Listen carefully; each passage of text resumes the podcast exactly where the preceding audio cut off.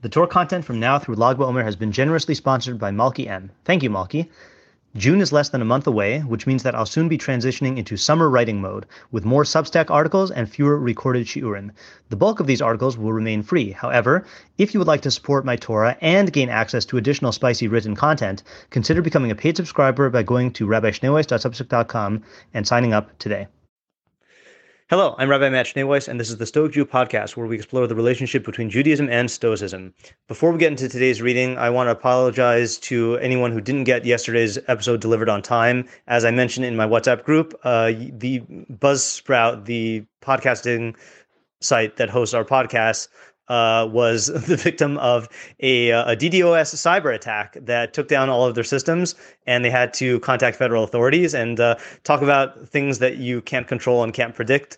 Uh, this was something that interfered with the, the publishing of my 100th episode. So, uh, looks like everything's back on track now, but uh, there still might be some delays or some glitches, and uh, I and possibly even some other attacks. But I guess we'll see. Thankfully, all the episodes have been preserved and all the information is secure. So. That's good. Okay. Uh, today's reading uh, is from a new letter, uh, letter number five, Seneca's letter number five, uh, subtitled "On the Philosopher's Mean." And I, you'll notice I skipped letter four. Uh, letter four is a little bit too long for my taste right now, and uh, letter five is actually more relevant to this week's parsha and Purim. So we'll we'll get to that this week. So here we go. And as always, I'll read I'll read the entire letter this first time through, and then we'll dissect it in the next couple episodes. I commend you and rejoice in the fact that you are persistent in your studies, and that putting all else aside, you make it each day your endeavor to become a better man. I do not merely exhort you to keep at it, I actually beg you to do so. I warn you, however, not to act after the fashion of those who desire to be conspicuous rather than to improve, by doing things which will rouse comment as regards your dress or general way of living. Repellent attire, unkempt hair, slovenly beard, open scorn of silver dishes, a couch on the bare earth, and any other perverted forms of self display are to be avoided. The mere name of philosophy, however quietly pursued, is an object of sufficient scorn. And what would happen if we should begin to separate ourselves from the customs of our fellow men? Inwardly, we ought to be different in all respects, but our exterior should conform to society. Do not wear too fine, nor yet too frowsy a toga.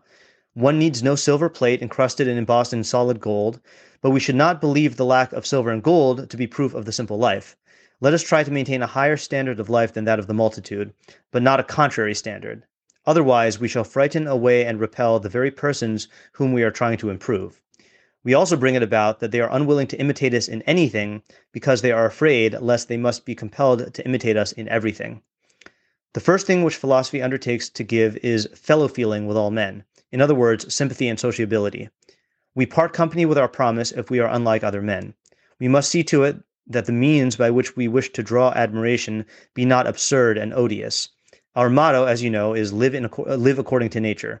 But it is quite contrary to nature to torture the body, to hate unlabored elegance, to be dirty on purpose, to eat food that is not only plain but disgusting and forbidding. Just as it is a sign of luxury to seek out dainties, so it is madness to avoid that which is customary and can be purchased at no great price. Philosophy calls for plain living, but not for penance, and we may perfectly well be plain and neat at the same time. This is the mean of which I approve.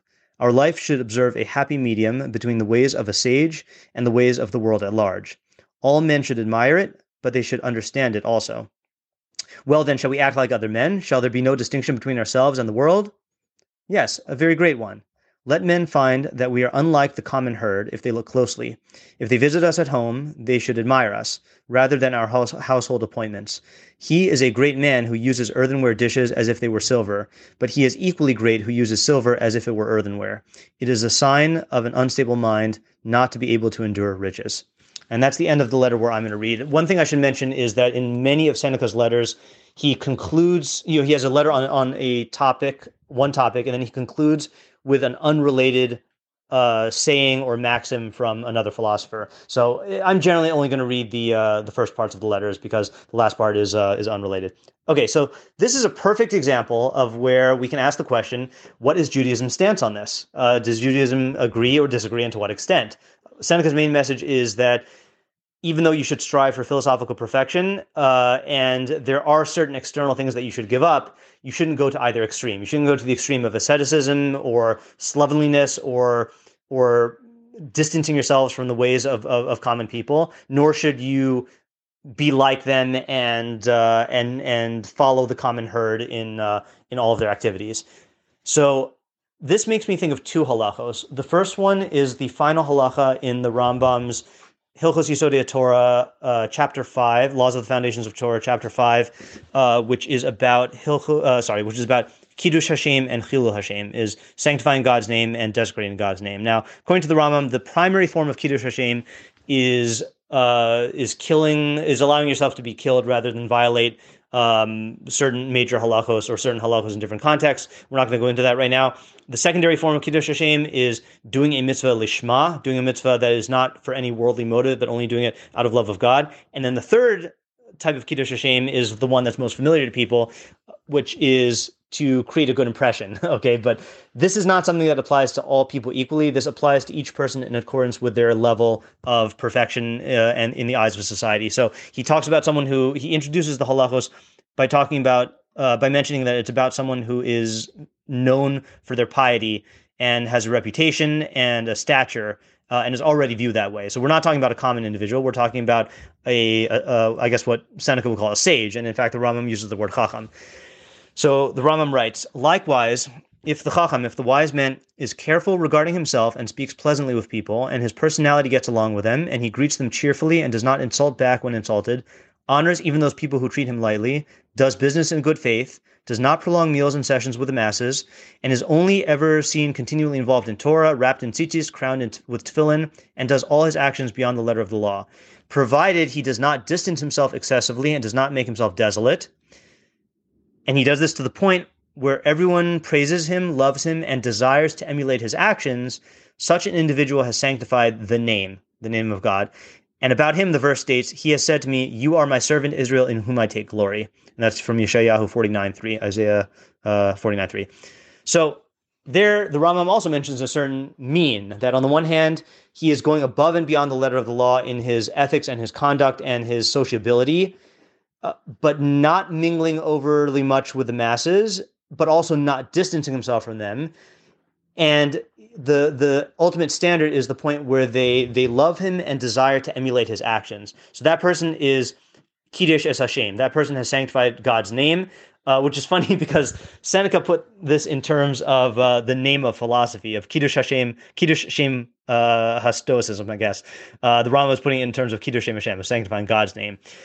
So that's on the one hand, and yet there is another halacha in Hilchos Deos in the laws of character traits, uh, chapter five, halacha uh, aleph, the first halacha, where he's writing about the conduct of a chacham, the conduct of, of a wise man, and he says, just as a wise man is distinguished in his wisdom and character traits and is differentiated from the rest of the people, so too he needs to be differentiated in his actions, in his eating and drinking, in his sexual intercourse, and in the manner in which he uses the bathroom, in his speech, in his manner of walking, in his clothing, in the content of his words, and in his business dealings. All of these actions must be refined and perfected to a very high degree. So what's interesting is that although most of the things he lists here are behavior he does say that there is a uh, that there should be a difference in the in the chacham's clothing, and this is something that has been practiced throughout the ages transculturally within Judaism of sages wearing a different garment, whether it be in the olden days where only the Talmid Chachamim, only the Torah scholars would cover their head on a regular basis,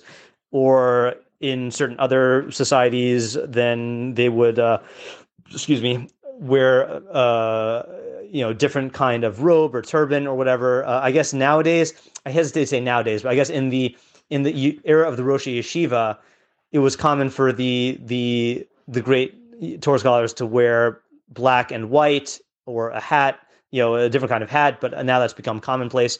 So it is interesting that uh, that on the one hand, there's this idea of of guarding against uh, making yourself excessively different and being ostentatious, just like like Seneca said. But on the other hand, there it, it, the difference in the Kohanim. Sorry, I slipped because I'm thinking of what I wanted to talk about in tomorrow's episode. Maybe I'll, maybe I'll just talk about that now for starters. Is that you look at the Kohanim, you look at what, what's the subject of this week's parsha of the Kohanim in the Beis HaMikdash would wear garments that would be for splendor and and and and majesty and awe and, and and make people in awe of them and they would have to look physically perfected so uh, okay, you know, maybe this should be a different episode. Let's just stick to the Rambam for now.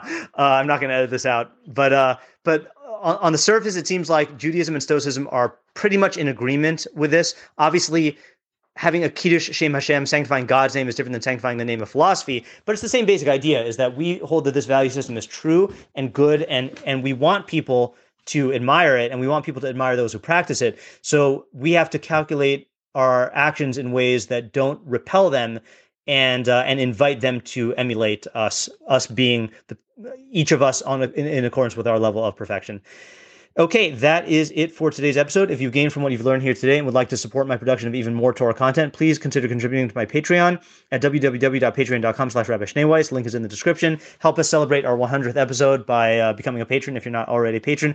Thank you to uh, those of you who have responded to the survey. I'm going to include the survey in the uh, show notes uh, for the rest of the week. Uh, thank you to my listeners for listening, and thank you to my patrons for making, uh, sorry, for supporting my efforts to make Torah ideas available and accessible to everyone.